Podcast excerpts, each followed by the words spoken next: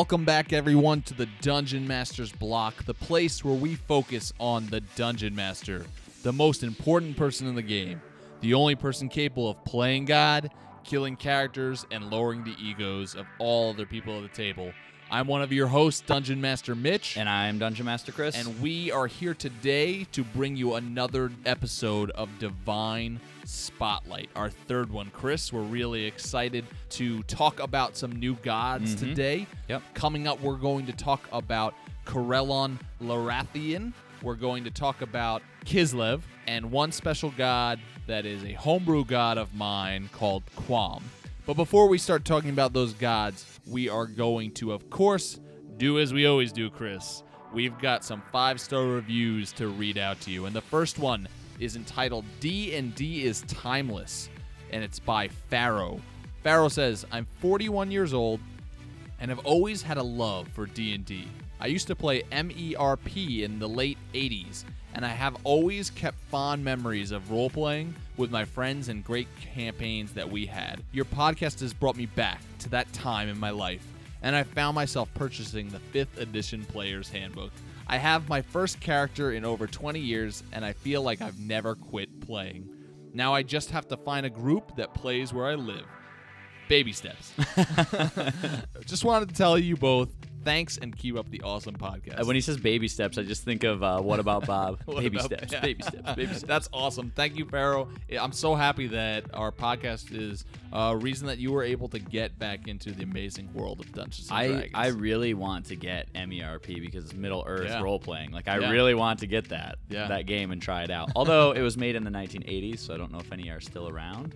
So I've heard that there isn't a lot of of material on it, but Yeah, yeah. But as a huge Tolkien fan, oh, I, I, would totally, definitely would, I totally would for- love to play it. I do. it. If we ever want to try it, I do have a Lord of the Rings guidebook from some RPG. I don't remember what it is. We might we might try it in the future. Maybe, But maybe. Anyways, next review is called. It says it's entitled "A Great Resource," five stars by Joe to the Max. It says, "I have really enjoyed everything I've gotten out of this podcast. They work hard to present some great ideas to help your game, or at least rethink the way you already do it. Each of the segments are entertaining and really just fun." Overall, the passion each host has for this game is what makes this great, and that is why it is a must. When I hear folks talking about something that I love just as much as they do, it makes the moment even better. Keep up the great work, guys, and continue to rise! Exclamation point. Thank you, Joe to the max. We, we really appreciate it I do love this game so much. so much. Our next one is entitled Great Inspiration. It's from Drek Rock. I'm a fledgling DM and I'm currently creating my game world, and I've been pulling a lot of inspiration from your story times and all of your world building episodes. I'm slowly making my way through the backlog of episodes after I learned of the DM's blog from a random Twitter follow. Thanks to the follow for introducing me to the wonderful podcast, Drek Rock. You're welcome. You are very welcome. Uh, That's why we followed a to- lot of people glad randomly. that you were able to find us. All right, Chris, before we head to story time, we have a special announcement that we wanted to let all of our listeners know. You may have heard of the RPG Academy before. They're a podcast. We've had two of their people that have been on before. We've had Michael and Caleb from there on our podcast in the past. They have asked us to be a part of AcadeCon 2015 Into the Wilds. Uh, it's going to be hosted in Ohio at a place called the Houston Lodge. They are going to start putting badges on sale, which will be your way of, of getting Your in. admission, yep. Yep, they're starting a Kickstarter on September 6th. And so if you would like to actually meet us in person and you'd like to meet some of the people from the RPG Academy, we'll be out there. I believe we'll be doing some DMing out there while we're there. We'll be Yeah. hanging out with you guys. We'll just be doing a lot of fun stuff while we're there. I would love for some of our listeners to DM for us. That, would, be, fun. cool. That would be a lot of fun. Uh, so they do have limitations. There's there's only 150 tickets available due to the limits of the, the size of the uh, convention center that that we'll be in. Uh, so we'll be there on that Saturday. So that would be November 14th. If you want to come and check us out, we'll be there November 14th all day, traveling down there to hang out with you guys and some of the RPG Academy folks as well. So head on over to their website. You can find out more at the therpgacademy.com slash acadecon. Yeah, you should not go just for that Saturday. You should go for all three days that it's on, Right. but definitely for that Saturday. Right, yep. because we will be there and we want to meet you guys. So head out and buy those tickets when they come up. Get those badges. There are, like Chris said, only a limited amount. If you are in Ohio, you should definitely be there. If you are in a surrounding state like we are in Michigan, you should definitely be there. If you are on the East Coast or the West Coast, all the way in California, you well, we'll understand if you're not there, but you should be there. right. so head on over to that Kickstarter once it's all, all set up and get some badges. All right, Chris. With that, let's head to story time. Story time. The time during the episode where we talk about what happened last week during our campaigns, our favorite moments, what we learned about ourselves, and what we learned about each other. Please join us now as we enjoy story time. So, for this edition of this story time, we will be talking about the Cave of the Voiceless. And this is about the third time that we've been going through this. And you guys have finally, you think that you have come to the conclusion of this cave. If it's not, we're probably in more trouble. yeah, if it's not, you're probably in a little bit more trouble. So you guys last time you you were walking through, you went through this crazy teleportation trap and some hilarity ensued trying to find everybody again Yep. and fought some uh, dragon fought some dragon spawn. They You were finally a piece of cake. piece of cake with good teamwork. with and good teamwork rolls and, having two trolls with you Yes. as well. That kind of helped. So And then as soon as we were like, ah, that was easy. that wasn't so bad. You told us that we heard more dragon spawn. a lot of them A lot coming more. from down the hallway, and we left off for the night there. Yes. So you guys were left to wonder for like two weeks or however long it was in between. It was it was probably a couple weeks. I don't remember exactly how long it was. But you guys were left to wonder what in the world is down that hallway. Are we going to die? Like what is going to happen to us? So we came back and you guys had to decide what in the world you wanted to do. Yeah. You had you four and two this out. trolls, but it sounds like there's a lot of these things down the hallway. And so we figured the best course of action would probably be if we could see what was going on before just Right. running into a room crazy. getting some sort of intel on what's going yeah. on here. Karab's initial thought is run into the room, swords, swords blazing. Yeah. uh, Throw a couple and attack. fireballs and- But then if he he has a second to think about it, his wizard side kicks in and Yeah. he thinks that's not the smart decision. Yeah. Don't always Karab's go with kind your of a barbarian first, Yeah. because that was his first level he took. Yeah. Wizard second, Yeah. even though Oh, he has way more wizard, level in way more wizard levels. but at his core, he is barbaric and yeah. barbarian. Basically, what happened is I decided I'm going to use invisibility on myself, go down, see what's going on. So I did that. Went down.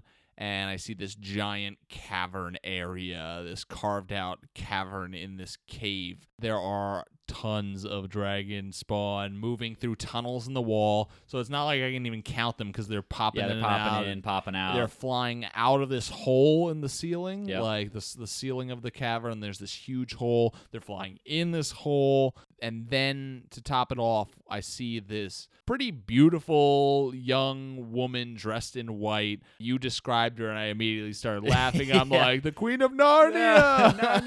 it's the White Witch. There's no stone statues around anywhere. You all right? And then I then once I went back and told the group, Caleb, who who plays Ernie, was just like Daenerys Targaryen Yeah. with dragons.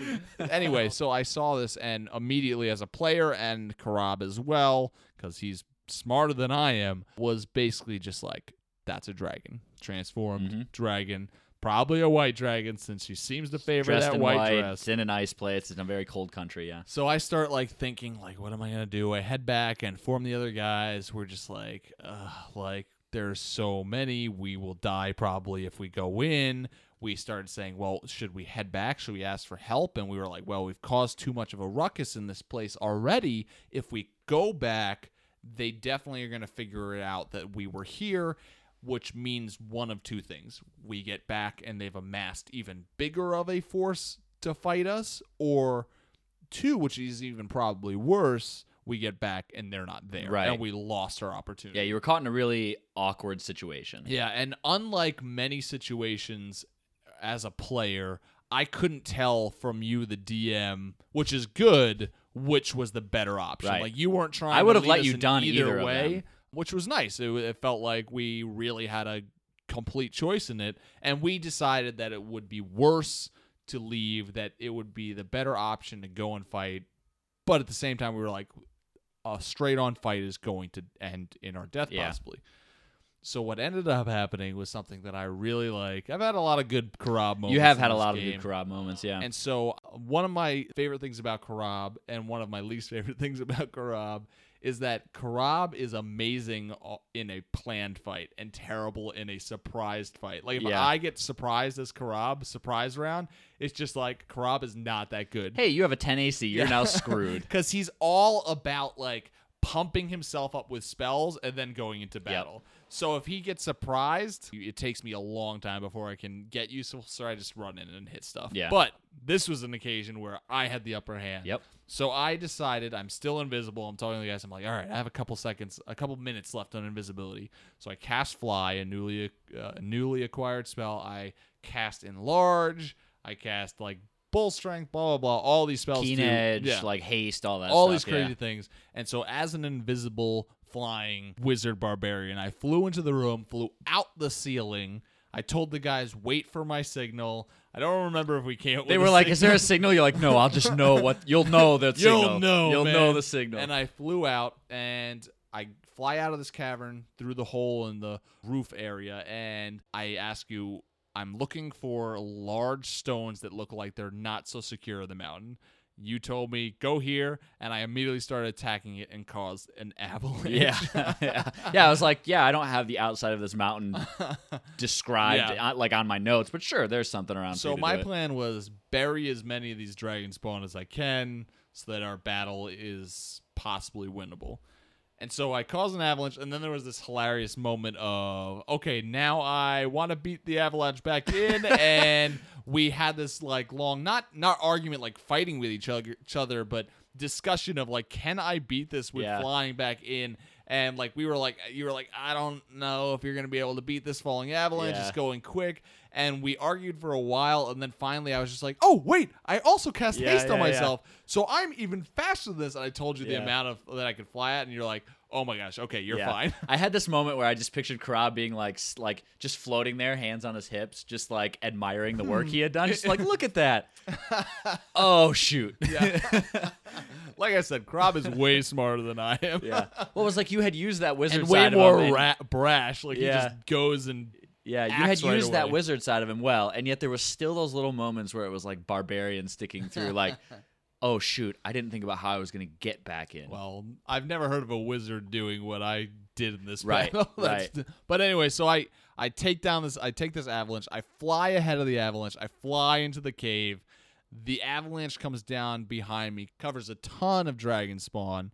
I land, and I think we said like I land like Superman in the Yeah. in the Superman the new Superman ground, movie, which. I hate, but I land like Yeah. Superman because Yeah. that's a cool way to land. I cr- I break the ground underneath me, and then at that moment, of course, my friends are just like they know it's time. I just imagine them like sitting there. Was that the sign? Is, Yeah. is that when we're supposed to go? that and we just make a beeline for what we know has got to be a white dragon. Mm-hmm. Uh, and a huge battle occurs. A couple dragon spawn keep on popping in, popping out. We're chopping through them. A couple of us, me included, are just like, we got to get to that dragon Yeah, before because she you guys, transforms you guys were starting to take some damage from those dragon spawn. The Yeah. trolls were starting to take some damage because they had the acid and the fire ones. Yep. Just by where they were lined up, right at them. This whole just- time, we're like, these trolls are walking out of here dead. We know. it. Yeah, yeah. We ran into battle and we are fighting this woman and her dragon spawn, and we're like, she's not using very powerful magic. right. She's not transforming. What's going on? And then the doubt started coming. Is she really a dragon? Mhm. If she is, why wouldn't she just turn into a dragon and breath attack us? Yeah. Like we would be You'd be so toast. messed up at Yeah. this. Well, we wouldn't be toasted. If she was a Well, that's dragon. true. You would be frozen toast. frozen toast. So we're like, mm, I don't know anymore. And so all of a sudden, we're right up next to her, and we kind of make the finishing move. Story wise, we didn't kill her. We pretty much brought her to her knees. So you guys get really close to her. You start hitting her a little bit, and then she just all of a sudden she passes out. Yeah. She completely just Yeah, like we just falls on the out. ground, She's just passes dead, out. Right. but- So you guys, but right before she passed out, you hear this noise that's just kind of like this ominous voice that basically you know no idea where it's coming from no from. idea where it's coming from. You just hear in Draconic, you hear this voice that says, "Leave her. We're through with her. Come to me." Yep. And so all of a sudden, you see all the dragon spawn that you're fighting, and all these other dragon spawn just either crawl or fly out of the tunnel and they start heading out. So you and uh, I think it was Ernie, Ernie, right? fly, too. yeah, Yep, we yeah. flew you guys up. flew up. We're like, I don't know where they're going, and we kind of had the idea of they're probably going way too far for Yeah. us too with our amount of flying time. Yeah, you had to like follow, seven minutes or something. But let's like see what direction they're going in. We spotted the direction they were going in, so we took note of that and flew back down to deal with this now unconscious woman dragon who can't transform. Right. We're not sure. right. So you guys ended up picking her up. I don't remember who threw her over her shoulder. I think one of the trolls picked her up and Yep. was carrying her or something like that. And all of a sudden, I think it was Martin saw this like line of red blood coming down her arm. Which answers the question for us because in your world, Yep. like we found it in previous story times, dragons don't visibly bleed. They Right. don't bleed. So she's bleeding, so we're like, all right, guess she's not a dragon. Yeah, I guess she's not a dragon. So you guys like lay her down and you pull up her sleeve and you see this bracelet which on we've her arm. seen before. Which you've seen before, and I looked at you and I was like, "You've As seen players, this we've before." seen this before. Yeah, Okay, so immediately Krob is like, bracelet, she's bleeding. It's coming from this bracelet. Yeah. Magic. I sense magic on Yep. it. And I pull out my axe and I'm just like, I cleave her arm off. And It you're was like, a- wait, wait, yeah, wait, yeah. I was wait. like, wait a hold minute. on. Yeah, I was like, wait a minute. You've seen this before. And you start explaining, you're like, you've seen this before? You saw this in the past? And then all of a sudden you're just like, oh no. you haven't seen this before. You were Bran, and Bran died, and now you're Krob. Krob has no idea. And I just look at you and I smile. I'm like, I, I Karab cleaves it because off. Karab was probably like, thinking, yeah, Karab yeah, cleaves it off. Karab is probably thinking this thing's killing her, Yes. or something like that. Something. Um, and so we ended up figuring it out. Like I just said, I don't remember who had this thing. I mean, it was like one of the very first nights that you guys found this bracelet in uh, your hometown. And so I said, Caleb, you have one. You pull it out. The difference between the two is Caleb's has a red eye on the dragon. The other one doesn't, and it has the blood running from that eye. And so you guys don't exactly know what is going on with this thing, but one looks different than the other, but Yeah. they look the same. And so you just are like, you just Well, cut her arm off. Krob figured that this was like a, me- a mechanism the dragons had, whether she was like on their side or she was forced to be on their side, like if it was willingly or forcibly, Mm-hmm. that this was a way that the dragons who are in charge could magically, if one of their important slaves got captured, make sure that they don't talk. yeah, And so I'm like, whether she's good, whether she's bad, I'm cutting this arm Right. off. right. And so I did. And so she wakes up screaming pretty bloody mad. murder. She's like, she's in shock. like, you're welcome. So and then I think I Ernie, I think Ernie ended up healing her or something like that. So you see it just kind of form into a nub, and then one of the trolls like picks it up and tries to like shove it back on. Like, why isn't it they regenerating? regenerate, Like, they they regenerate. Their arm could fall off. They stick it back Dumb on. It grows back on. so they didn't get why she wasn't regenerating. And so she went on to explain like sh- the last thing that she remembers. She remembers being in this town of Lolasa, being like the first person. If if anybody was going to come and talk to the queen of this city, they had to go through her, kind of as almost like a first line of defense. Yep. Um, she remembers the last person that she saw was this old woman who came in, who you guys immediately were Yeah. like, "This is probably Evanor." that's right? That's Evanor, the one that we met at the beginning, Son caused all sorts of havoc. Right? She's back. Right? It's been a while since you guys have heard Yeah. anything about her, but she's back now. You don't know where she is now, but she's still up to no good. So you were like, okay, we should probably get back to that city. And that was the city that you guys had to meet to get back on the ship to go back to Milner in the south part of the world. So we didn't really do a whole lot after all of this. You guys kind of parted ways with the trolls. we questioned her some more. Her name was Robin, and we arrived at the conclusion that she was good. She was forcibly didn't didn't even remember being under control of the dragon, and so we decided to have her help us find Lilasa and take it from there. This night we were feeling very goofy for some reason. This is all probably like us. nine o'clock that this all happened by. Yeah. And so normally we would have a lot more story to tell. Like, oh, like this happened after this. Well, this night was pretty much the rest of the night was random encounters because we were all really in a weird, goofy mood. Mm-hmm. And even me, who loves role playing, was just like, you know, you know, Chris, I kind of just need some Yeah. battles to like Yeah. focused me in, and uh, it was a weird night. But we had a great time playing random encounters, and you kind of were able to like introduce some new monsters, new that were monsters from part this of this world. So you to- were like, yeah. cool, whatever. Let's have fun with these random encounters. I know that some people say that you should never have an encounter unless it's something to do with the story. And to that person, I say, I understand where you're coming from, except we had a great time Yeah. doing random encounters. One battle that I remember. In our mood, it was just so perfect. yeah, you guys fought those dire snow tigers. Yeah. And you ended up in the jaws of it, didn't Yeah. you? And and you tried Yeah, to like cast a died. spell. There was like I was like, there's two of them. You guys should be able to take these things out. You'll be okay. Somebody, I think Ernie ended up going down. Like he was the first one that got attacked, just ripped to shreds, like on the ground, bleeding out. You got in the mouth of one, and you tried to cast a spell, and some spell failure happened. and like all of a sudden, you're being shaken around, and these like gems just start flying out Oh, yeah, of your of your guy. so you guys made a, you guys will probably make a little bit of money out of money that. of, Uh, uh, so it was just it was fun to be able to throw a couple of those it was a good creatures in. goofy time for the rest of the night. We had Yeah. and we had covered a good piece of the story and had a great, awesome battle. So Yeah. it's a good time. Yeah. So we'll have to figure out where these dragons went, these dragon spawn went, what was going on, who that mysterious voice is, what is Evanor up to in a future story time. Yeah. With that, let's head to the meat. I'm starving. We ain't had nothing but maggoty bread for three stinking days. Why can't we have some meat? Carving up! Just a mouthful. Looks like meat's back on the menu, boys.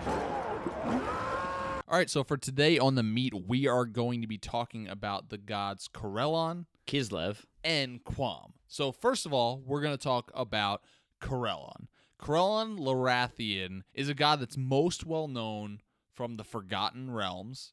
He has been present in the game of Dungeons and Dragons all the way from the first edition of Dungeons and Dragons to the present. He's still a very prevalent god in the game. It's been around a long time. His titles include Creator of the Elves, the Protector, First of the Seldarine, Protector and Preserver of Life, Ruler of all Elves, and the Coronal of Arvandor. He is of the power greater. His alignment is chaotic good. His portfolio is the elven race, magic, music, arts, crafts, warfare, poetry. All those things can be associated with Corellon. His domains include chaos, good, protection, war, arcana, skill, and wilderness. As far as anybody that's a superior to him, there are none. He is the superior. He is the superior. elven if you don't have a superior, that probably means you are a superior. So just a little bit of description and, and the history of this god. Uh, Corellon is the leader of the elven pantheon, like we just said. He appears as a handsome elf with long sun-colored hair. He wears a white and sky blue tunic and a long flowing cape. He carries with him Sahandrian, his glowing longsword. Corellon is known as the father of all elves, and there are different myths on how he brought about the elven race. So the first one is that he and Sehanine Moonbow gave birth to the elven race together. The other one, which is a little bit weirder, is that Corellon transformed himself into his female aspect and then thus gave birth to the elven race that way. So Interesting. I like the first one. yeah. the second one makes me ask way too many questions that Yeah. I don't think. Is he like a amoeba that he just like what? Yeah, too many questions there. Yeah. Uh, but they're gods, so I They can do whatever they want. Yeah, they can do whatever they Yeah, want. Biology anatomy doesn't have is to its make own sense. thing with the gods, Yeah. I assume. and since they're all powerful, they could probably just zap it into existence. Exactly. We'll go with that. That's did he that's- did, did he really give birth, or he, does it just he mean changed he created into that with the them? motherly form and then decided to be more nurturing that he would Yeah. do it that way. Because We'll the idea that. of yeah, we're moving past it. All right. uh, maybe we'll have a whole episode about how this no, happened. no, no. so uh, there's there's another person that another god that Krellon is tied closely to. There's actually a couple, but the one that I even knew just from the artwork that I've seen of Krellon uh, since I first started playing Dungeons and Dragons is Gruumsh One Eye, the god of the orcs. Yeah. he is the greatest of enemies towards Corellon. Uh, they both hate each other and they've been in battle since ancient times. In one particular battle, if you know anything about Gruumsh, you know that he has only one eye, uh, which is funny. This is total side note, but I don't remember what D and D book it is, but it has a picture of Gruumsh, the one-eyed, and he's a cyclops. Yeah, he looks like a cyclops. And I'm like, yeah. he's not a cyclops. He's an orc that has an eye cut out. Yep. And that, and it makes me so mad, more mad than I should be about a pretend orc deity. But so. Uh, Corellon is the reason that Gruumsh is Gruumsh, the one-eyed one, because in an ancient battle, Corellon used his longsword and cut Gruumsh's eye out. So, little bit of deity history there for you. So, the entire orc pantheon, because of this, hates Krellon intensely. And Krellon also opposes the deities of the orcs and also of the goblinoids. Another relationship that's interesting with Krellon that's good to note is that he was the one to banish the drow goddess Loth in the Forgotten Realm setting to the abyss. And because of the evils of Loth, he counts all evil drow gods as also great enemies to elvenkind. as cool as Loth is, she definitely needs to be banished oh, because Oh, yeah. she's freaking she's nuts. She's she's crazy.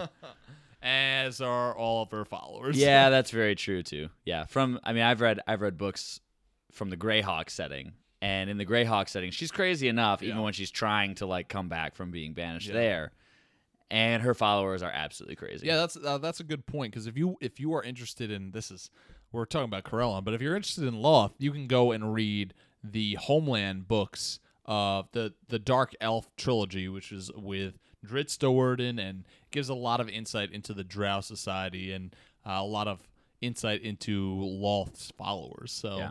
Total total tangent from Krellon. Yeah. but we're talking about elves, so it makes sense, right? So the dogma, as far as Krellon is concerned, is the elves are sculptors and wardens of magic's endless mysteries. Bring forth the beauty that envelops and let the spirit gamble unfettered. Seek out new experiences and new ways. Ward against those who would destroy what they cannot create. Commune with the natural and mystical world. Be ever vigilant against the return of the banished darkness, and be strong in heart against the corruption of the Spider Queen. So even his dogma speaks out against Speaks the out banishment of against- the yeah. Drow and of Yeah. Loth. So yes, huge enemies there. Krellin is worshipped by elves, Eladrin, and the descendants of the same, as well as many bards, because he has a very high focus on the arts. So that would make a lot of sense. And for those who worship him, his clergy, they wear silver circlets and gossamer robes with the brightest azure. There are some interesting orders that have to do with Krellon and his worshippers. The first is known as the Fellowship of the Forgotten Flower. And the Fellowship of the Forgotten Flower is a loosely structured organization made of elven knights dedicated to the recovery of lost elven relics from the long abandoned elven realms. Members must be elven warriors or elven paladins. This is where you'll find Nicolas Cage Right. in your in your Yeah. world. It's going to National find lost, forgotten treasures. oh gosh. I'm going to find the Declaration of Elven Elven know. independence. Yeah. I liked this group so much that I took them and put them into my world of Atos. But of course, I basically just did a couple changes, and one of those changes was I just took the name and I made them called the Order of Kore, which Kore is the big moon in my world. So It also depends on what point in time you are in your world, because in some parts Exactly. the elves are all dead. that's very true because of the Elven Plague. Yep. I think that's a good example of how you can take things like this if you are having a homebrew world and if you're whether you're using a god or just taking aspects of that god. I took the god Krellin and I did some changes in my world and part of that change is that I, I took the Fellowship of Forgotten Flowers, did a little bit of tweaking, gave it a different name, and just took great inspiration from that. So that's just a, a good example of that right there. Another group is called the Seekers of the Misty Isle. And the Seekers, These ones these ones sound fun to me. yeah, the Seekers of the Misty Isle are an elite order of elves dedicated to finding the Misty Isle. So in legend, the Misty Isle is a holy city of the elves that was hidden by Gruumsh and Kurtulmak. As the story goes, as the legend goes, the elf god Krellon shot an arrow from his blessed bow and famously took out the eye of the Orcish god Gruumsh. So I was wrong before. It wasn't his long sword. The reason I think that is because there's this oh, famous Oh, there's a lot of picture pictures, Corellon yeah. cutting out the eye of Gruumsh with his longsword. So I was wrong, thanks to the artists of Dungeons and Dragons. You all It was suck. a bow. no, I'm just kidding. yeah, so he he shot the eye of Gruumsh out with his blessed bow, and because of Gruumsh losing his eye, he was angered, and thus he used his powers to hide, to wisp away the isle that the holy city was on, and to this day, the elves, especially those who are in the Seekers of the Misty Isle, they go and they try and find this holy city the temples to Corellon are kind of interesting. They're very elf-like, as you would imagine. In large elven cities, temples to Corellon may be alabaster wonders with soaring spires. So they're like just these. I imagine Absolutely immaculate. huge, like cathedrals, and as I would imagine with like elven buildings, they have to be just gorgeous. Oh, yeah. I imagine like a, a Rivendell esque. Like yeah, that's that's what I was thinking Yeah. in my mind. Yeah, Only like amped up to like be a temple. yeah, of like sorts. ten times the size of a regular building. Exactly. Yeah, In smaller communities, they may be built along the branches of large trees. So in smaller communities, they might be like more humble in in. a I sense. almost I almost like elven cities in the trees more than I like elven cities on the ground. I just think it has a much cooler concept to it. Yeah, I don't know. I kind of li- that's why I kind of like that there are different versions of elves. They have Yeah. wood elves, high elves, things That's like true. that. And I like those different takes on the high elves have more of a like city feel. The wood elves are much more chaotic and they yeah, they live in those trees Mm-hmm. and you see that in Lord of the Rings with the Rivendell elves and the elves of Lothlorien. They're just very different and their cities are different. Both cities look sweet. though. Yeah, They both cities look really awesome. cool. Because then you have the Mirkwood elves that Yeah. look even more Yeah, different than the they're- they- Lothlorien Mirkwood ones. elves are definitely those wood elves Yeah. in D and D. The Yeah. chaotic, like not not quite as welcoming. we'll Yeah, say right, that right. much too. So most temples that are built to Corellon are happy to lend aid to traveling elves and any other rel- race that plans to do harm to the drow. Yes. so how do you get on the good side of Corellon worshiping elves? Just say you hate the drow. Yeah. Why didn't anybody tell Bilbo and his dwarf friends that? Like, all they had to say is, "We hate Drow." yeah, right. Are there Oh, even? yeah. Are there, even, there are no Drow. Yeah, I was gonna say, are there even drow in Middle Earth? I don't think so. So if you look at the symbol of Corellon, it is in certain versions of D&D it always has to do with either a star or a crescent moon, and that's because Corellon is tied closely with his holy days to the phases of the moon and when the moon is high in the sky and such. I've taken that in my world and yeah, I have two moons in my world and so it it also has to do with when both moons are up or whatnot, but and so in Forgotten Realms, once a month, when Luna is at its quarter phase, followers of Corellon gather in moonlit glades for a ceremony known as Latikor, the forest commune of the crescent moon. There they praise their creator through song and dance and offerings of beautiful art. The art is not destroyed, sometimes it is physically transferred, though, to the upper planes for elves to enjoy in the afterlife. That's kind of cool. That's actually kinda cool. sweet. Yeah. I imagine, okay, what I'm imagining right now is if you've seen it, it's an amazing movie, Road to El Dorado, where they're like throwing the gold Oh, into the huge, into the huge whirlpool? That- yeah, yeah, yeah, Like, yeah. That's what I imagine. Only I imagine the elves probably like open this window in the air or something, or you know, however it is that they have this artwork as said. But that's really sweet. Yeah, I wonder what that. I wonder if there's. A, I don't. I doubt there's anything written about what that actually looks like. But Yeah. that's pretty cool. Like you could do a lot of homebrewing with that for the elves of your own world. Yeah. that'd be pretty neat. Imagine like being an elf in the afterlife and just like this like picture appears. It's just, and like, super we have chaotic." Way better art up here, dude. This yeah, is like a everybody, everybody up there in the in the upper planes is like, Stop what the heck is junk? And it's like everybody in the lower planes is like, wow, this is really nice. We're sending all this nice stuff, and it's like people get these things and they're just like flying out from random open plane doors. They're like, ah, just like ducking out of the way in the upper oh, planes. Gosh, there's a little miscommunication. It Yeah. gets sent to the abyss. right? they think it's oh. going to the, and then you go and there's like just happy little infernals down there, like worshiping this cool art. Yeah, so it could either be sent up to the upper planes or they use it to decorate the temples of Corellon, which is probably a better use. Yeah, probably a better use. I don't think the elves in the afterlife care that much. I think. Well, I think the upper planes is actually they probably really do like it, but we just took it in like a completely random way that might be a little fun. I just imagine them being able to think uh, in the like they're in the afterlife. They're just like, I want art. Poof, it's Poof, there. there it is. I don't know. And then they get one like shipped to their how the front door through a dimensional is. door, and they're just like, "Come on!" Waiting for a lower plane UPS. They have yeah, they have UPPS, Upper Plains Postal Service. Oh my God.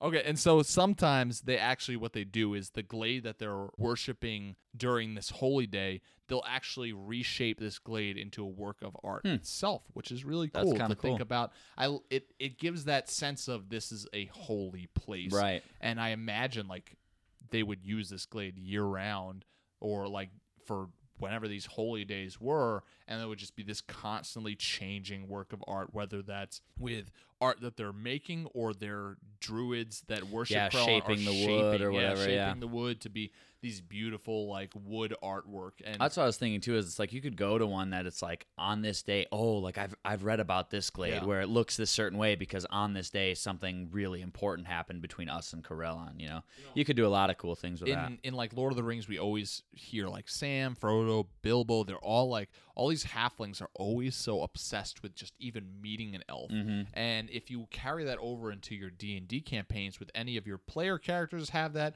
Chris, I think uh, you kind of took that a little bit with Bruor, and he just it, whether it's elves or not, he just has this fascination with seeing like different aspects of the world. Yeah. He loves art. I just can't I can't even picture like Kruer's face if he walked into a glade that was reshaped and and made to look like this beautiful artwork of a glade As long as it was used with divine magic, Yeah. you'd be fine with it. during a holy day with with the elves. Like he would probably just have his jaw to the oh, ground. Oh yeah, like, yeah. He's he's awe of the fascinated by a lot of things like that, like poetry and music and art and stuff yeah. like that. As long as it was done with divine magic, he'd be totally for it. He's kind of become to tell he's kind of become slightly skeptical Yeah. of anything I've arcane noticed. magic. So another holy day of Corellon is once a year on the fourth of Richfest. The holy day of Agelong is celebrated, and the elves on this day go on a hunt for orcs to slay in memory of Corellon's battle against the god of the orcs, Gruumsh. So if you play by with calendars, these are these holy days are just great things to remember. Of like, all right, it's it's age long in this in this world that I'm either playing in or I've created, and thus elves right now are going around and slaying orcs. Maybe our group finds those. Maybe our group has an elf in it and they want to celebrate age long. It's like, hey guys, let's go kill some orcs. Mhm. Well, I almost picture in your world in Argonmore, we had that festival where you like it was like the race where we tried to run away from the Griffin Riders. Yeah. I almost imagine this as like elves went out, captured some orcs, let them loose to see how far they can go, almost like a most dangerous game type thing where they have to like chase them Ooh, down and hunt them. game. Right? so it's like these elves are going out, they have one one orc that they have to try and track. And whoever can find their orc and come back the quickest ends up winning. They like paint the orcs in like different colors. Yeah, like, right? paint, like, like, nope, not the blue orc. Nope, not I've the got blue orc. red I've got the red orc. Yeah, and then you're hunting cord, of course, at that point in time with cord's colors. Right, yes. but oh, yeah, so yeah, I, I almost, I don't know if elves would do that. Maybe the more chaotic ones would do that, Yeah, but like let let them loose their and run. yeah. yeah, yeah. Corellon's got some pretty sweet relics associated with him.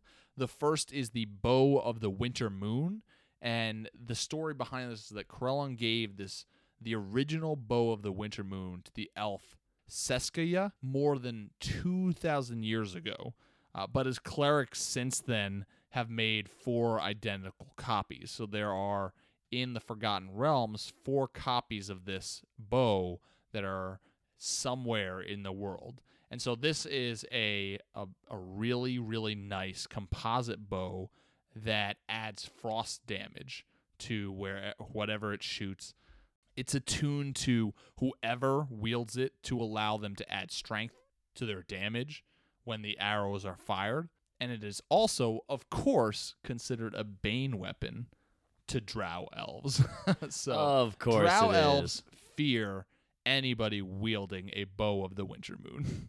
as with all of these relics as well, this bow can only be wielded and used by a worshiper of Corellon, which I'm as- assuming means that if you aren't a worshiper, it's just going to be a regular bow. Right. Like it doesn't channel any kind of magical powers through it. Another relic of Corellon is the Millennial Chainmail.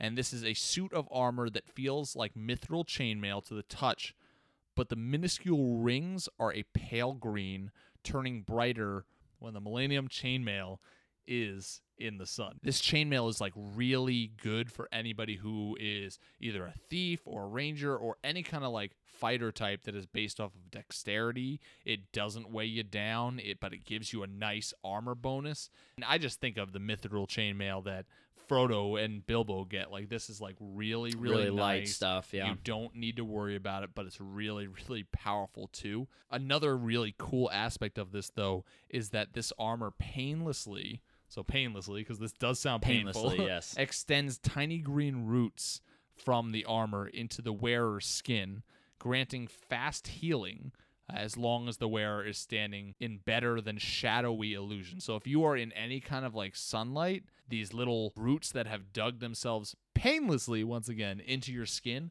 are constantly like healing you. You've become a Photosynthesis plant. for the win. You basically become a plant. That's sweet though. Like constant healing. So basically if you have any kind of a like break from battle, you don't need to take health potions anymore. You- You're the the cleric comes up to you and you're like, "You're useless to me now, bro." like I have Millennium Chainmail. don't worry about I it. I think of uh, the SpongeBob episode goes photosynthesis, photosynthesis. He's He's, like laying got on the ground. ivy of plants Right. stuck in his arms. Like Yeah. whoever wears this. That's kind of cool, actually. cool. I like it a lot. Very when's elf-like, Kruor getting one which of makes sense. Probably never. Oh, come on. And then there's another relic that I made for my world. I talked about how there's the Order of Kore, and the Kore is the large moon of my world. Well, they have one weapon that is passed on to the leader of the order, and it's called the Sword of Kore. Chris, you guys found this sword in this campaign. Do you remember at the very beginning, you guys were captured by hyena people who you found out were gnolls, and you guys are going to be fed to them? Oh yeah, yeah. I remember that. Yeah. yeah, you weren't there for the night before, but you were Right. there for that night, and you were like, "Oh, Kruor would not have done." It was a whole long story of bad decisions were made by the group, and you're like, "You guys did what? I wouldn't have done that." Yeah. So we had you kind of sneak off, and you met with these elves that were tracking down the same. They were on the hunt for these same types yeah, of gnolls. Yeah. And they helped you to break in to free your friends. And they went to this room, this cave that had all this treasure that the gnolls had acquired. And you guys found this black suit of full plate that you guys were all excited about. It Yep. turned out to be cursed. Yep. And come cross on this whole long journey. A whole nother Yep, story, Yep. which if you listen to story time, you know what that is, where you save the king and all of that. Yep. But there was also a sword there, this crystalline looking sword uh, that was like glowing, a faint like light.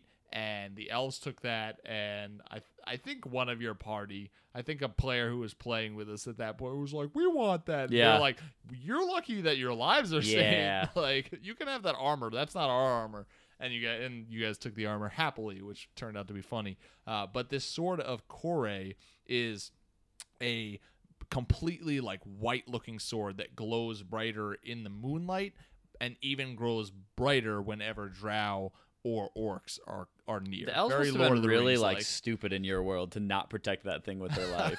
Like, how did they? how how did they lose it? I just wanted to introduce the Order of Kore and Yeah. add some stuff in. It was at the time that I was working on my deity it doesn't surprise me they had a they had a. I uh, don't know the story behind it. Doesn't surprise me they had a uh, plague that ended up hitting them now. Yeah. we all know I'm not the biggest fan of elves, but Corellon is cool. So so yeah, this this sword is like whenever it's in moonlight moonlight as well, it's granted special power and it's basically just this awesome sword that can can channel the moon's energy and use it as just making it more powerful but also to send out shockwaves. So it's a pretty sweet weapon. That's pretty cool. Does it grow r- little teeny tiny roots into your skin? no, it does Oh, not. okay, I all right. didn't think about that. That'd be pretty cool if you were just a complete root person. right? um, all right, so we have some adventure hooks for this for the god of Corellon. So my first adventure hook idea for the god Corellon is that you could actually play out the banishing of the drow. Like play that out in your story. The drow god Lolth betrays Corellon and Corellon banishes her, and thus you can play out elf characters that are part of the banishing the drow race to the underdark. I feel like that would be a really fun thing to like add that into the history of whether you're playing an actual campaign setting or a campaign setting that you have made like play out that history of how did the the drow end up in the underdark well we're going to actually play that out So one of the ideas that I have for Corellon is we talked about the shaping of the glades that the elves Yep. do at their festivals. So maybe you have a if a moon is out at a specific time, if it's in a specific place in the sky, maybe this is when they decide to do one of their shaping of the glades in your party, whether they stumble across this or whether you are a faithful elf or maybe you just simply say, "Hey, I hate drow." Maybe you're able to participate in this and you're you know, it may not actually take you being able to do any sort of divine magic, but maybe if you dance in a certain way with the elves, the divine magic just kind of flows and you guys begin to shape this glade into whatever you want. And maybe you could even have your players draw out what this glade would look like, have this parts of be it. like the night that you're like hey guys would you guys like to larp a night of d&d Hey, there and you go. instead of doing battle you're like we're gonna make an elven glade of art We and dance dances you dance around the night, not through the night. through the night. inside jokes from past story times. If you haven't listened to it, great episode. Go back and find that story time. But yeah, so you could you could have the you know the people in your parties dance around and begin to shape one of these glades, and maybe you could even make it like you could have something really cool happens where all of a sudden Corellon's voice is heard or something like that in this moment. So it's like this cool point in time where your players are just like, we heard a god talk Yeah. in our world, in this world. How stinking cool was that? And that would be one of those times where it's one of the most memorable things that will happen with your players. My last idea for an adventure hook for Corellon is that the group of PCs are members of the Fellowship of, Forg- of Forgotten Flowers, which is, as we recall, that that group of elves that goes out to different ruins of elven civilizations and finds like old elven relics or goes after relics that are stolen. I mean, that could have a whole bunch of fun like campaign adventures where you're going to different ruins or you're going after thieves who have stolen elven relics and you're not only being able to go and travel around whether it, whether it's a world that you've created uh, or another world you're getting to see different places and go to different dungeon crawls or just different areas, different ruins, but you're also able to, as you go, collect items that maybe you can use some of them. Maybe your order's like, we we we got this back for the elven race. It's in elven hands again, our hands. So now we get to use these awesome items, these awesome treasures of the elven race. Oh look, they all do special damage to Drow. what do you know? what do you know? Yeah. Well, that's all that we have as far as Corellons. So, Chris, you chose another god from Dragonlance because we had somebody say, pick a Dragonlance Yeah, we had a couple people god." say they wanted to hear some Dragonlance gods. And I'll be honest, there's not a lot, you know, when I'm looking out that's written on the internet about these gods. There's a lot of stuff written about ones in books. Like there's like little snippets here and there where they're like mentioned.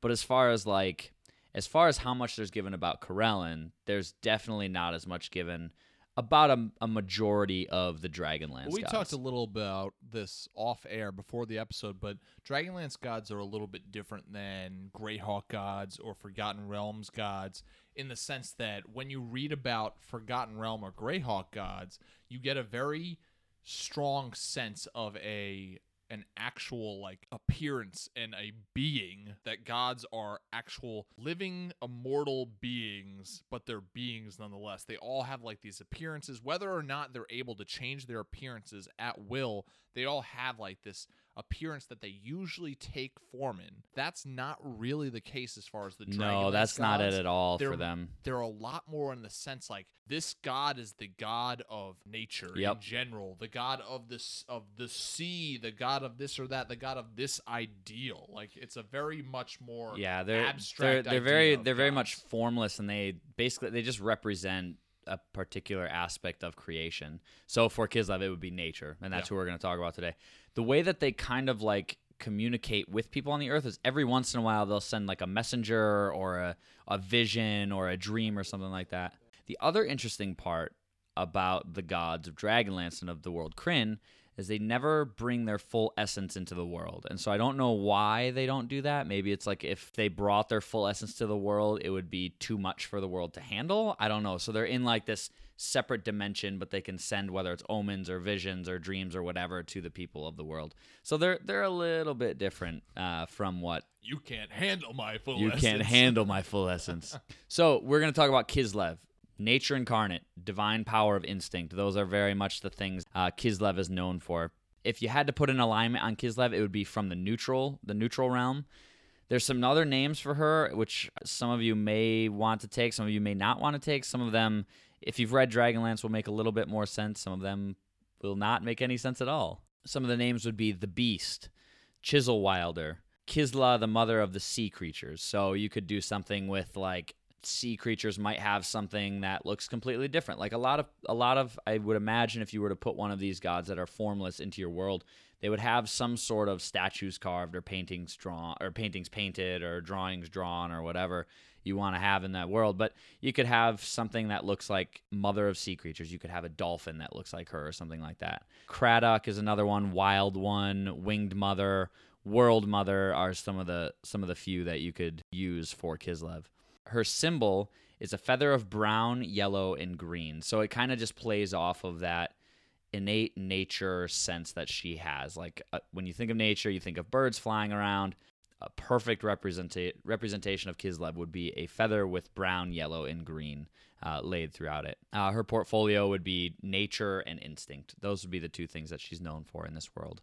In the world of Krynn, where Dragonlance takes place, the the animals and plants revere Chislev, who is said to be their mother. So kind of like Corellon, where basically was the creator of all of the elves. You could almost take something if you were to put something like Chislev into your world, and she could be the mother of animals. Like she could be the person that is responsible for the creation of all of the animals and wildlife on whatever world you you decide to play in, whether it's one that you've created or one that you've pre-existed that or one that's pre-existent already, and you're just making a few changes on. Chislev is also the patron to many druids and rangers, which kind of makes sense if you're thinking more along the lines of nature. What better patrons to have than druids, which very much err on the side of using nature to do the things that they want to do, and rangers who spend a lot of time out in nature, which is just what they what they're supposed to do as rangers. One cool thing about Chislev is she extends her divinity to the world of Krynn. And so she feels everything that is done to it. So whenever a tree is cut down, she feels it. Whenever a hole is dug, she feels it. Whenever a volcano erupts, she feels that. So she feels basically everything that happens in this world. Yeah, in a lot of ways, she almost is Krynn in Mhm. a way. Like, Yeah. she. We said she's nature, the embodiment of nature, and the fact that she just is in tune with nature to the point where she is nature. She's she's the world of Krynn in a lot of Mhm. ways. Yeah, and so when I read through this god the first time, I was like, "Wow, this is really cool." Because you know, I've, I've explained this to you a little bit. My world is called Panthea because all of the gods. This is very much like a pantheistic type world. All of the gods are a part of the world in some way, shape, or form. And so this made me think like, do I have a god of the druid specifically yet that feels like when trees are cut down, she would feel it. I don't have something like that. So for me, this was really good because I'm I'm starting to think through what type of god could I have to take that place in my world. Another cool thing is her moods change with the seasons, and her fury is directed at those who abuse the wild, especially in unnatural ways. And so I don't know what specifically that would look like, but I wonder if it's like a tree is all of a sudden getting cut down and the tree falls on the person instead of like it's or or ents uh, or ents come, yeah. yeah the elves come out out like another interesting thing to note about you know we talked about about dragonlance being a little bit different than the forgotten realms or greyhawk is i feel like there's less gods in dragonlance because if you remember the episode where we talked about world building and pantheons and such we talked about like how in some worlds each race has their own pantheon. Dragonlance isn't like that. Chris said that there's many names for Chislev. That's because a lot of different areas of the world or different races will call Chislev by different names because it's not like Chislev is the god of nature for the elves or for the humans. It's Chislev is the god of nature, Right. And she is worshipped all and that could be due because world. of the because of the formlessness of her. Yeah. People will know her as different things throughout the whole world. Exactly, Yeah. yeah. Perhaps they the elves picture her as an elf. Perhaps the humans picture her as a human. Dwarves is a dwarf, whatever it is. But yeah, Mm-hmm. Chislev is the god of nature for the world. She may be called different things by different races and different regions, but she is the god of nature. Mm-hmm. She has very few clerics too. If you do find a cleric of Chislev in Dragonlance, it was probably because they live in farming communities because they rely on nature a lot. It's not like today where you can put a sprinkler out or a, a huge irrigation system out in your field. It's like no, you're you're really relying on the gods in the world of Krynn, and so you'll find a lot of clerics. Not a lot, but a few clerics, and if you do find them, they'd be in farming communities, or you would find them, or you would find her clerics among hermit like forest dwelling druids. So people that are kind of isolated living, almost like a Radagast type character, I would imagine being Yeah. like oh a- yeah, a- Radagast uh, would totally worship Chislev. yeah, would be a cleric of Chislev. Something interesting that happens in the Dragonlance world is every once in a while you will find a god that also has a planet named after it. Chislev is such a god. It has a planet. It's the fourth planet orbiting the sun in this world. It is almost completely covered in jungle, and it has a few different types of creatures that live there. But it is also said to be called the live world. And I don't know if that's just because it's a planet that's completely covered in jungle. Like it just has so many different types of creatures and animals living on there that there's just so much going on that it's called the live world. I, that could be it. Many people from the Krynn, the world of Krynn also just call it a, another Earth body. They see it as Earth. Some things could live there, some things could not. It's just like Earth. The planet Chislev is named after the deity, and the goddess is also said to live there. Now, live there as in a body or live there as in a form? I have no idea. I'll leave that up to you guys if you want to add something like this. But it also if is something interesting that you might incorporate that gods might have planets named after them in your world or they might have moons named after them in their world. You could do something like that that would come from the Dragonlance world. So we have some adventure hooks for you based off of the god Chislev. Uh, the first one would be based off of the planet Chislev, talking about that. You could be in your world, say you have, doesn't have to be Chislev necessarily, but it could be a god that a planet is named after. Maybe it's because the god lives there. Maybe it's because your god of the druids lives there. Whatever you want to do. You could have a door somewhere in your world set up so that if somebody were to walk through it, they're transported to this other planet. So you could you could create this whole other planet. Say your characters are sick of playing in the world that you're playing in because they played so much in there. It's like, hey, you get to take a little bit of a break and go and explore this world that is completely covered with jungle. This is a chance for you to create all new homebrew creatures, maybe try some creatures from other monster manuals, from even different games that you've wanted to throw in here. You could do a lot of stuff with this and add it into this jungle world, the living world or the live world, whatever you want to call it. Yeah, it's really interesting. I feel like uh, I've seen players get really invested in the god that they worship, and if you like have a god that they worship, eventually like speak to their PC, they get like super excited. Yeah. I can only imagine the excitement of you are going to go and travel to the home planet of the god that you worship. Yeah. Yeah. That's named after the god that you worship. Maybe the planet is the god. Woohoo! a lot of excitement there. My idea is I kind of took this idea of playing in a world that has no vegetation left. Which is a good start for Chislev, right? Yeah, So yeah. basically basically like almost like an apocalyptic setting and you have one of your PCs who is the last druid or worshiper of Chislev. Nobody worships Chislev anymore because there's no there's no foliage anywhere, there's no trees, there's no nothing. And listen, I don't want to get a whole bunch of emails saying, "How do they breathe?" I don't care. It's a fantasy world. get over it. so there's no foliage, there's no nothing, uh, and you are the last druid of Chislev, and you have the last seed, a tree or something like that, and you're all about. I need to find a place to plant this tree, to raise it up, grow seeds and or nuts, and be able to take those, harvest those, make more trees, and bring about again Chislev's glory. I just imagine this PC walking around with like a potted plant. that's like that's like his little thing. He just walks around with this little teeny tiny potted plant that he's Pretty trying to like find a place, find an oasis or some somewhere that he could plant this Yeah. one plant. That's like his whole goal. It's like he goes into battle, somebody's trying to like kill him. He's like, "No, don't break the plant. Don't break the plant." Unless you have this be like the focus of the campaign, I see this being set up for failure. Because can you imagine, Oh, yeah. like, like, all right, guys, we're coming together to play, and there's one PC who's like, I have the last plant. It's the last tree seed. I'm going to plant it and build a forest, and coming together with a bunch of adventurers and being like, let's do this. Then I'll be like, no. well, they get to this one point where they haven't stuff. they haven't eaten for so long, and they're like, "The last seed. It looks have so their own good." agendas, and they're just not gonna. The care. last melon.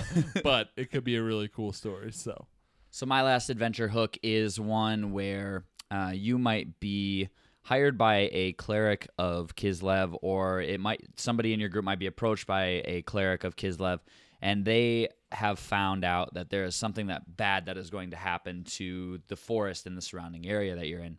And so you've been recruited to go because Chislev can feel the things that's happening to the forest around her. She sent this guy, or maybe even one of your player characters themselves, sent them this vision or this dream, or maybe just an audible voice that everybody could hear uh, that you have to go and protect this forest or this this uh, mountain or this river or whatever it is from something bad that's going to happen to it. Whether it's somebody trying to create a city that has an evil god being worshipped in it, and Chislev is neutral, but she has a lot of beef with uh, some of the evil gods of the world. So maybe it's something like that that she knows what the what the wood or the lumber or whatever it is is going to be used for. Uh, maybe she sends a, a, a vision because she doesn't have a form here. She can't just pop in and pop out and do this uh, herself. She has to do it through other people. Maybe you're the people that are going to rescue either the river or the forest or whatever it is from certain destruction.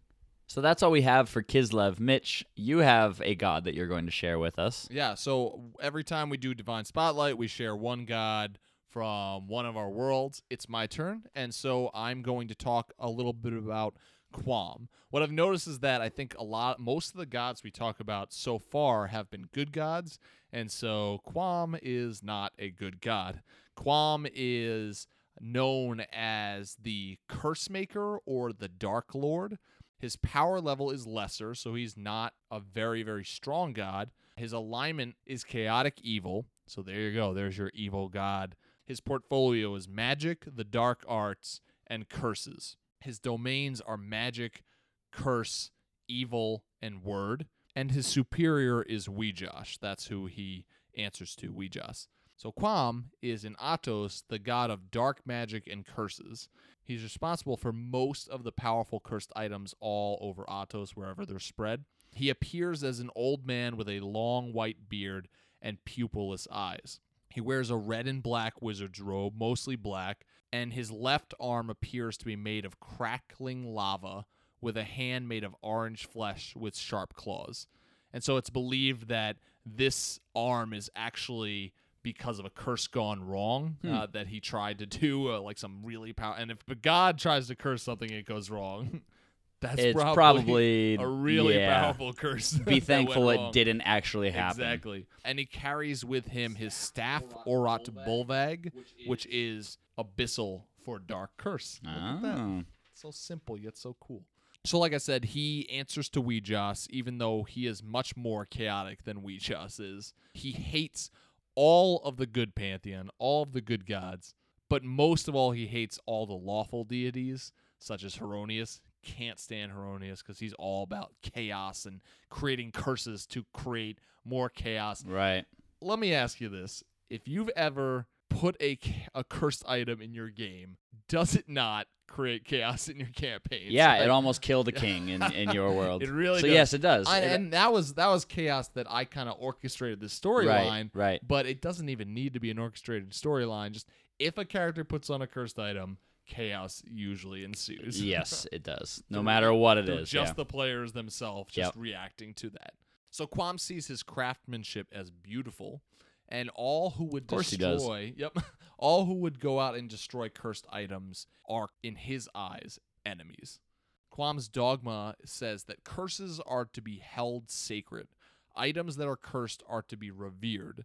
Learn to bestow the blessing of curses, the blessing of curses, Blessing. upon ordinary and extraordinary items, and spread the chaos of Quam by secretly passing them along into the world, which is my world is the world world of Atos.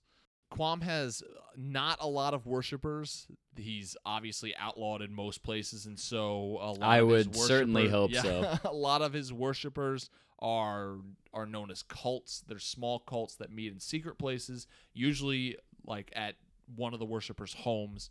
Uh, they live double lives, living seemingly ordinary lives, but spreading the curses of Quam where, whenever they can during their secret hours of creating cursed items. A- lot of them are merchants who secretly sell cursed items. That's what I was gonna ask. I, I wonder if that's what's actually No. gonna happen here. Like they, yeah, they sell something and it just all of a sudden like falls apart, Yep. or it like it continually pricks them, Yep, or and whatever. They'll try to build like yeah, small curses that would just be seen as like oh this thing is broken, or big curses, and they try to build good relationships and good reputations so that when a cursed item comes back with you gave me a cursed item, it's like. I, I didn't know. I didn't Right, know. right. Like I got it from that guy. He must be the one. They'll even try to spread the chaos even more in that sense. The clerics of Quam wear black robes with bright red. So whenever these cults are coming together, it's just these black robed with a little bit of bright red trim. Mostly humans just coming together hmm. and very cult like, creepy. Anytime you have somebody in full black clothing, it's just Yeah, intimidating we in know itself. that cults have to have dark robes. Dark robes, and when you add the color of staple of a red, cult, which is right? like the color of blood, Yep. it just makes it that much more intimidating. And so any armor that they wear is magically protected to curse any other person who would try to wear it. You know, they're not going to curse themselves. They're not about like living in Right. torturous Right. torment. They're about cursing others, but they will put special powers on their their armor or their weapons to make sure that nobody else is able to put it on. And if they do try to steal their armor, steal their weapons, they're going to pay for it. I just imagine you put this like leather armor on, and it just keeps tightening and Yeah. tightening and Oh, tightening and tightening, and just like slowly just asphy- asphyxiates you from putting it on. Terrible. Uh, that would definitely be a curse of one of Quam's Oh, I bet it would be.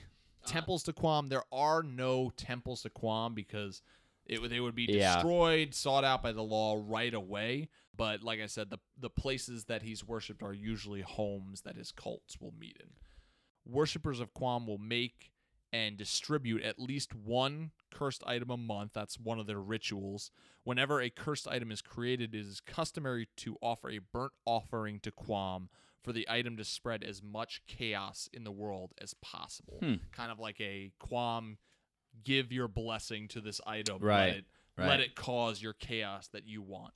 There's only one holy day for the worshippers of Quam. It's called the Day of Quam, and it is a day that is observed by the worshippers of Quam everywhere. The cults get together and they praise the curse maker for all the past year's victories, which would be spreading All the of these curses and chaos that's and gone make- on, yeah. Yep, and make plans on how to best create chaos through their arts for the following year. Kind of like it. I almost imagined it as like a like the Quam conventions in town again. like, uh, let's go talk about everything yeah, that's right. coming next year. Well, Like, I, I almost is this something that like people would know about like the day of Quam? Is this like a regular every they single try year? To keep it secret, and if people did catch wind of it, it'd be like guards be on the ready. It's like the it's like, a witch hunt or Yeah, something at that point in like time. there's uh, curfews for the, Yeah, the day right. of Quam. Right. Maybe it switches every year. Well, Because, what I was gonna say. know, It maybe- probably if it's if it's chaotic enough, Yeah. it probably wouldn't be on the same day. It'd probably be something that's like, okay, you'll get something when the day of Quam is gonna happen or something like that. Yeah.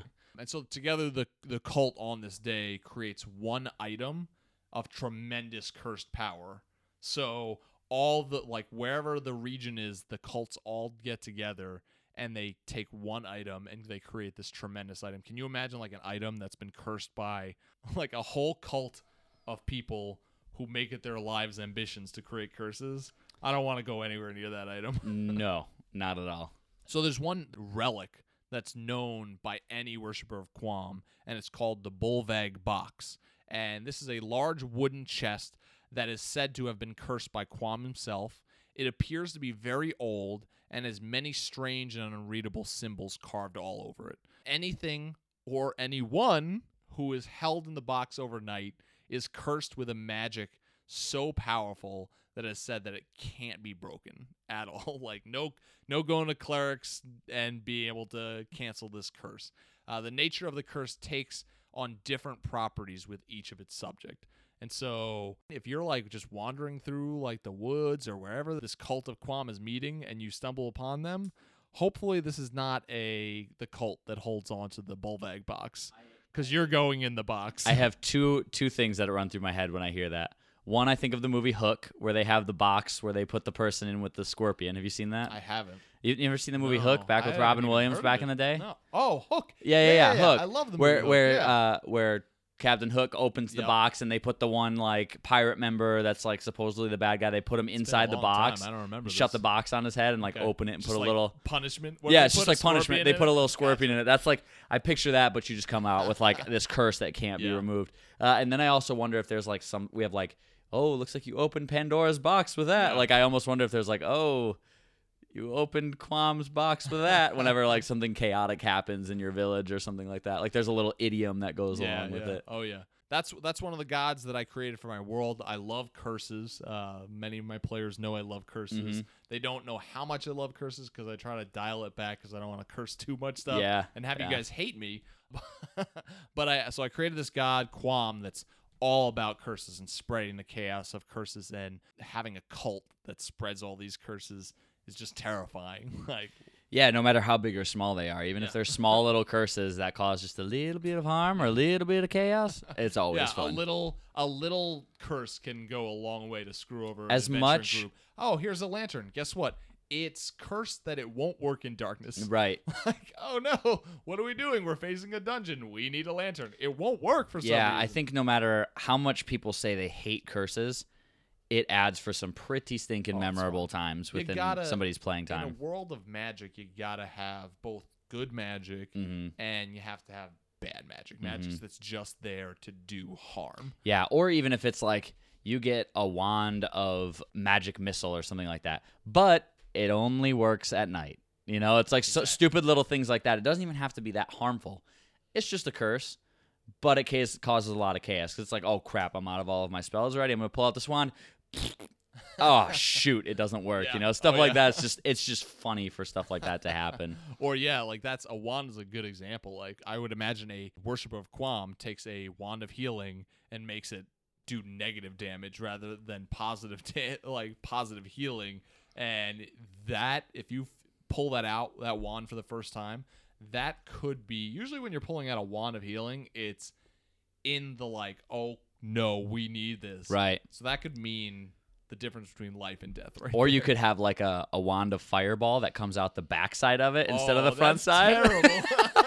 Like- so they go to use it and it's like fireball. Bwah! it just hits them Your instead. whole party's dead. Yeah. Could you imagine? That'd be awful. so maybe not fireball, but maybe something a little less at I lower like that levels. Something. fireball. That's Uh, crazy. Yeah, so it's like something. It, it- you know, it just shoots out the back end of the Yeah. wand instead Yeah, of out of the lightning front end. bolt, yeah, like just right out Yeah. the back. You're like you're in a like hallway, and you're like, oh, put put Fred in the front. Front. He's got the lightning bolt thing, and so everybody's in this tight hallway Yeah. behind, and just like lightning bolt. Ah! ah, everybody. That's awful. and that Uh. that's an easy fix. You just turn it around. Yeah, you just turn not it an on. easy fix if you're all dead. but in the moment, like it's something that like if you don't say it, you're probably gonna pull it out like normal. And you, or it could be something that like wizards have this thing and they're like, hey, let's play a little joke on the noob. Like let's let, it's like an initiation for wizards or something like that. Exactly. So we have some adventure hooks for if you want to put Quam into your world or create a god that's very much like Quam. So the first one that I have, I just simply entitled "The Trial of the Quam Worshipper," Mm. and so, like, like I said, many of the Quam worshippers are merchants and such. So you can place a merchant in your world that maybe he sells a few things to your adventuring party, and they're cursed. You don't have to make them like curses that are gonna kill them, but Right, like, like we said, there's different levels, and so they're they're trying to do it in a way that they're gonna be able to get away with it too, without being arrested or whatever. Be able to place the blame on someone else. So maybe just pick a couple like light curses. And so what's gonna happen when your party gets these items and they go out into the world to do adventures and are stuck in a really dire situation because of something as simple as oh our lantern it doesn't work in the dark and we're in a very dark place and we need a light like what do we do You could you could have something as simple as a bedroll that nobody even thinks about the bedroll, but a bedroll that's cursed to make the the the person who's using it never sleep. like Ugh. that's awful in D and D. Like in the in a D and D game. I just, I, yeah. I think of like maybe his sentence. Maybe he created an axe that whenever it goes to split wood, it like turns its head around and you hit with the backside of it all the time. So maybe their sentence is if they can split a piece of wood with their own cursed axe, they can get out of Yeah. prison or something like that. And, ooh, and maybe so you that's- almost turn your own curses against you that you Yeah. have to use those in that time while you're being sentenced. Exactly. And so, yeah, the adventurers are going to want to bring that guy to justice. Yep. Some adventurers are going to want to go back to the shop, kick in the door, and cut the guy's head off. However, if you do that, most cities are going to want to put them on trial and put them in jail. Then. Right.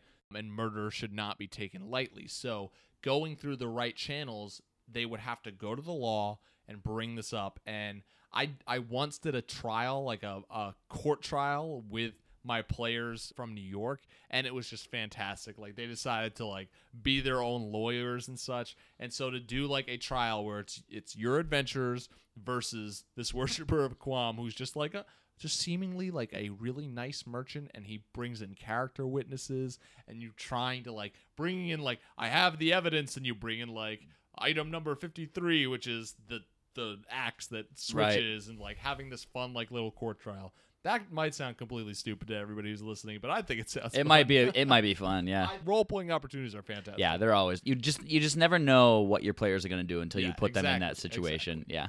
Chris, what about you? My idea is uh, maybe you're a part of a city guard, and you said when the day of Quam comes that you look back on the year and you see like Yeah. everybody celebrates the types of things that they've the done, right? That they've done through curses. So say there's like say you're in a city and we'll we'll go with maybe Quam switches the day of Quam every year. No, it's not on a set schedule. It's just chaotic and random, fitting, right?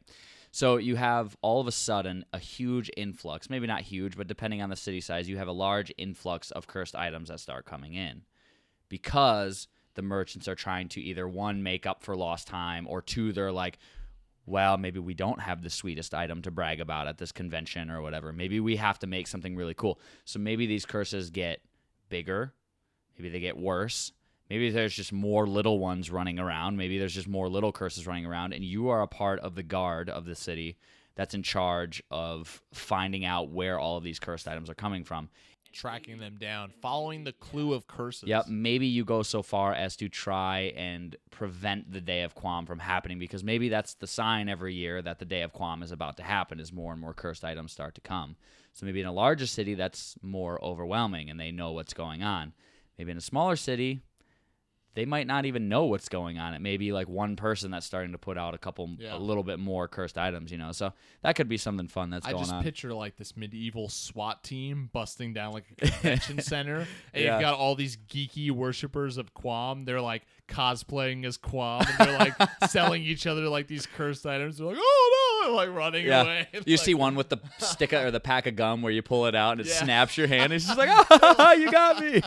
oh gosh, yeah, that's what I imagine during that. Uh, my my last adventure hook is I call it just into the Bulvag box, and so that relic, the Bulvag box. Imagine if you and your party track down a cult of Quam, and one of your players messes up and is captured by them, and gets put into the Bulvag box, and comes out and he is cursed. Well, what do you say to the person that's in there too? Like, what happens in there? Like, you have to describe the things that happen in there to yep. them. Yeah. yeah. Do you feel anything? Is it soundproofed from the ends from the inside? So like you're actually getting tortured in there, but nobody can right? see what's happening. Exactly. What happens in that box? Is it just like something that happens to you while you're in the box? Is, do you get whisked away and you appear before Quam himself and he curses you? What what happens in the Bulvag? Do the people that come out inherently know what their curse is, or is it something that they have to explore Maybe and find like- out like at- two days? hands from- that look like what's what's different? What's different about me? Nothing. Like I don't know. Nothing's different. But maybe about it's me. when you go outside, you slowly get sunburn, or you slowly take damage from the sun, Yeah. or something like that. Like there's all sorts of crazy.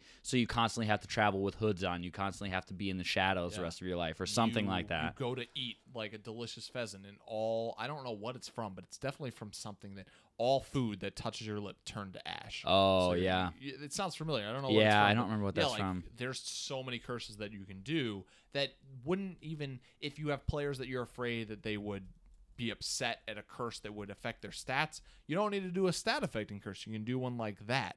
But then they could go on this long quest of trying to break this unbreakable curse for one of the players. So yeah, that's my adventure hook for Quam. Those are all the gods that we wanted to talk to you guys about today. Hopefully, you enjoyed our talk about Corellon, Chislev, and Quam. Hopefully, if you don't have any of those gods in your world, you are inspired to either put one of them in your world, all of them in your world, or create gods that are based off of maybe just some of their attributes. So, yeah, hopefully that helps you to be inspired, to create new gods, or to know more about the gods that you already know and love. With that, let's head to the mailbag of holding. They have been asking for their mail on a daily basis. It's all they're talking about up there. That right there is the mail. Now let's talk about the mail. Can we talk about the mail, please, Mac? I'm dying to talk about the mail with you all day, okay? All right, so for this segment of the mailbag of holding, where we share ideas, stories, and questions from you, the listener, we have a really awesome idea from from Dylan S. Dylan S. wrote us on our email, and Chris, he's got a sweet idea. Tell us a little bit about the idea that he shared. He starts out by saying, Today in my campaign, my adventurers were investigating what looked like a medium sized explosion in the woods uh, when they approached when they were approached by a hooded man with a grotesque markings and boils all over his body. Basically, they they tried to like move around this guy and talk to this guy and kind of work things out with him. And out of his bag fell this card, a card with a minotaur landed. Uh, and in the middle, in between them where the card landed, the minotaur actually poof, sprang up out of the ground, like out of this card. And so what they went to go on and find out is that this this guy went on to explain that he was a soul collector. And what he ended up doing was whenever he would come upon a creature or if he would kill a creature, I don't know exactly how uh, these mechanics worked, he would travel through these different dimensions. And when he found one of these creatures or a champion, he would trap their soul into a card. And so he uses these magic cards, Yeah. uh, just normal magic cards, as these creature cards. And so what inevitably ended up happening is he's like, well, in order to get past me, I challenge you to a match. You know, this is something that he might do in the future. Uh, and so he might, uh, the way that he says it might work is he'll give them cards. They'll fight. He'll, the guy, the soul collector that he'll be playing, obviously has a better deck because he's fighting against a couple of different people. But the wages, if you beat him, he'll disappear, leaving his cards behind, and he'll have to start all over. If they lose, their souls will be forever trapped inside these cards. So it's like this really like like if you lose, that's gonna suck. So what happens if one person loses? Are they forever trapped in these cards? Like say you end up beating him, but one of your Or is it party just- members Yeah, is it your fate then lies in your friend's hands? yeah, they, yeah. You know, how does that work out? So it's just you know, and you can use different mechanics within the game. He says he's he's going to incorporate the sleight of hand. So if you roll a sleight of hand check during your turn, you'll be able to draw like two cards instead of one. So it'll be like nice. you rolled really well on your sleight of hand check. Take two cards, or you can try and intimidate the man so he like loses a turn or something like that. You know, stu different things like that. So he's incorporating D and D and uh, And magic. And magic. and also comes to mind Yu-Gi-Oh. yeah, yeah. Pokemon, like you're talking about this man, and I'm like, he's Giovanni. Yeah, he's. Giovanni, right? Yeah. Like he's like this big bad guy you gotta beat. But that's really cool. I like it on a lot of levels. You get to have real props Mhm. that your players and you can use. I like the initial like setup of just like your players have no idea it's coming, you pulling out a magic card and just throwing it down the table and then dropping a a Minotaur mini, whatever it is that you threw Right. out there. And Um, so you throw that out, and maybe you use the D and D Minotaur Yeah. stats, or you actually are playing a game of Yeah. Magic at the time. You know, I, however you want to make that work. It sounds like an awesome, there's awesome whole- idea. Exactly. There's a whole different ways that you can do this in. Like Mhm. this I think this idea is really good for players for targeting players who like magic. Like if you Mhm. don't like magic, you can still if they like Pokemon, if they like Yu-Gi-Oh, you can still use your magic cards and like do this. Like get have a use for those those commons that you don't care about any Yep. like and you just go here you go like you can throw them down and you can start an in-game magic battle. I Mhm. think we talked about this a little bit before. A little bit, yeah. Different. I don't know what the reason was, but in a different way in another episode, and we said if you do that, well, Nerd Billy ended up coming up with a D and D idea or a Magic idea that he was going to use, kind of along these similar the lines. Game, yeah. And, but Yeah. if you do that, make sure that you still stay in character as your player. Don't go like, uh, don't start reverting back to yourself and like I tapped this guy for this. Like Right. talk about it as you were your character. Right, and so maybe- enemy yeah. talk in the enemy's voice. Yeah, can maybe if you cast a spell at a creature and that creature has hexproof in the magic, do you make it so spells don't affect the creature Yeah. in the D and D world? I don't know. There's a whole Yeah. lot of things that you could do with this. And I told him I was like, I'm kind of totally jealous that I didn't come up with this idea. But yet again, that's how D and D keeps amazing us. There's just you can come up with so many different things, and there's like there's really no shortage of ideas No, that you can come up with for this game. You can also like throw the cards down and like put like we said put down actual minis like a minotaur card relates to D&D mini stats. And so are you then fighting these creatures? Like are your adventurers fighting these creatures that the guy throws down or are you throwing down monsters and then your character gets to control a mo- a D&D Right. monster? Yeah. And the interesting thing would be if it if it depends on the the draw like if you get a really powerful one or not like if you don't want to play with mana or whatever it Right. takes to cast these things it's just whatever you draw you put down Right. Maybe it's just a deck full of creature cards Yeah. that you whatever you, turn just draw over. one a tur- for one battle Yeah. and then you do it again or whatever it is, Mhm. or there's a number of slots that you and your friends can fill with monsters but you brought up the like a creature in magic having hexproof in the game you're not able to use spells and sorceries on that that target that creature well it'd be interesting too if you had some of those spells or those abilities of the creature affect if you were playing with D&D minis with D&D monsters like you put a minotaur down and that minotaur under the card says hexproof so you then fight and you pull a mind flayer card or some other creature that has spells and they use spells on that minotaur normally that would work like really well Yeah. but because this Minotaur card says hexproof, this Minotaur now has the added spell immunity. It'd be really interesting. There's a lot of things, like you said, you can do with this to make it a lot of fun and make it interesting. Yeah. Yeah. So like death touch. yeah. If it were to touch you, do you yeah, automatically to die? make Like a touch attack. Yeah. and then that monster dies. Yeah, that's crazy. Yeah, yeah. There's a lot of different things that you could do for that. So that that's what we got in our email inbox for the mailbag of holding this week. I hope you guys really enjoyed it. Maybe even go ahead and try this in your game and send us an email Yeah. to let us know how it works, and we'll forward it on along to uh, to Dylan and, and let him know how he how you use that it in your could be a great way to get some. Maybe you have some friends who play Magic that they haven't sat down and played D and D with you, and this is the way you pull them in. Yeah, We'll we'll play or we'll vice play a versa. game of yeah, Magic in D and D. So thank you, Dylan. We really appreciate you sending that in. Send us your stuff. Get it into the mailbag of holding. That would be fantastic.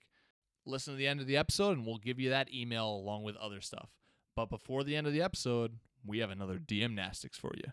Welcome back, guys, to another segment of DM Nastics, the gym for dungeon masters to work out their minds. I am DM Main Prize, and I'm joined by. DM Neil, aka Joke Maniac. For this week's DM Nastics, we're going to be tying back to episode number 26. Are you ready, kids? There are no pineapples under the sea or starfish in this one. And the guest was Sean Ellsworth from Tribality.com.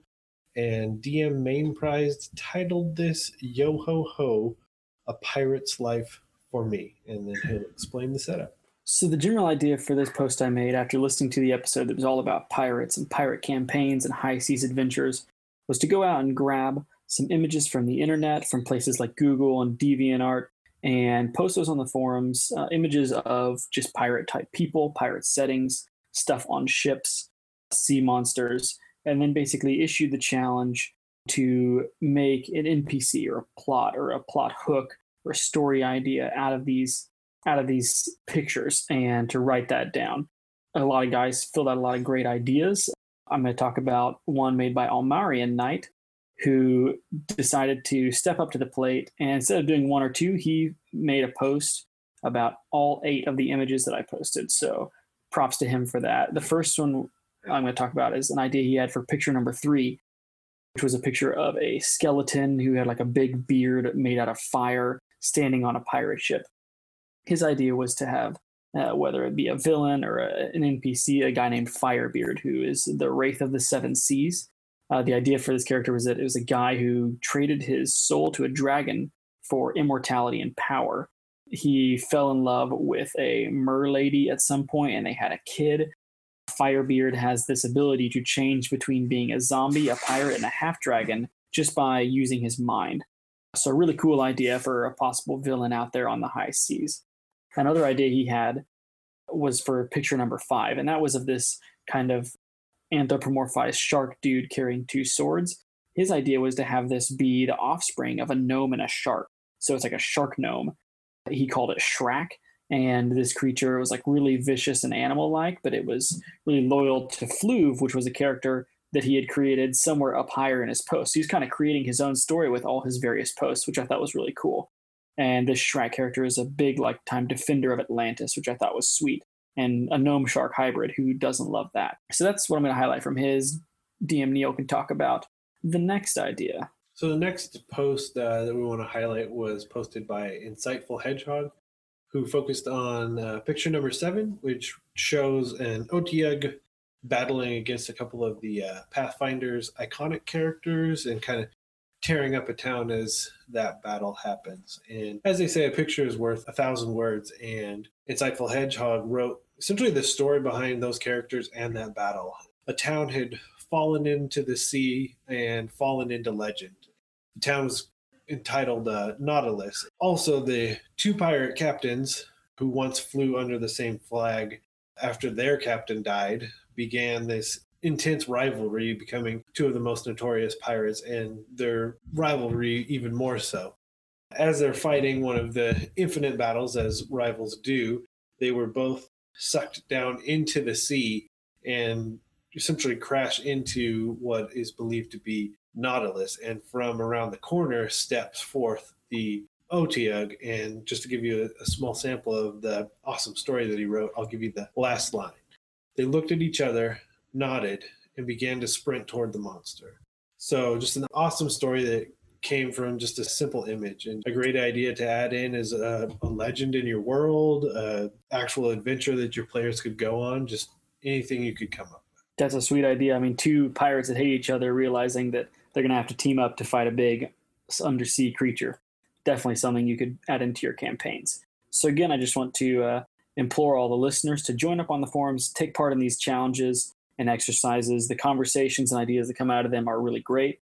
And it's just like shooting fish in a barrel as far as grabbing ideas to add to your campaigns that your players are hopefully really going to love. Just head over to dungeonmasterblock.freeforums.net, try some of the DM Nastics, so your players don't ask, do you even lift? I gotta get a pump. That's it. It's good. It hurts. I know it does. That's it. Get it. So that's what we have for you this week on the Dungeon Master block. We hope you really enjoyed these gods. We hope you enjoyed the mailbag. We hope you enjoyed the DM Nastics. You have a lot of things to go ahead and work on this week and try out and see what works, see what you didn't like, see what sticks and what doesn't stick. And if you would like to contact us and let us know about all of the things in this episode or anything else that you want to talk to us about, you can hit us up on our email. It's dungeonmasterblock at gmail.com. Uh, you can also send us uh, some iTunes reviews as well. Send us some love on iTunes. Uh, we just put out a couple weeks ago our Hired Heroes, our first episode of that. Because you guys are such an awesome audience, you got us to 105 star reviews. Keep doing those. We might have something else planned for you. We haven't talked about that yet, but keep sending them in. Uh, we'll see if we can top our, our Hired Heroes idea. Also, you can hit us up on Stitcher and our forums at dungeonmastersblock.freeforums.net. You can follow us on Twitter at DMS underscore block. That's at DMs block. You can like our Facebook page. Go to both of those places for great Dungeon Master memes and updates on our show. We have a Patreon member shout out for this week. This week's Patreon member is Tesla Ranger. Thanks, Tesla Yeah, Ranger. thank you so much. Tesla Ranger is a bronze dragon. Look out, everybody. Thanks for your support. We appreciate that. Enjoy those bonus pods, Tesla Ranger. But we are out of time. Thank you, everybody, for tuning in this week to another edition of the Dungeon Masters Block, the place where we focus on the most important person in the game, the Dungeon Master, of course, the only person capable of playing God, Killing characters. and lowering all of the egos of all the other players at our tables. Keep on dungeon mastering. We hit it, we crit it, and then we forget it.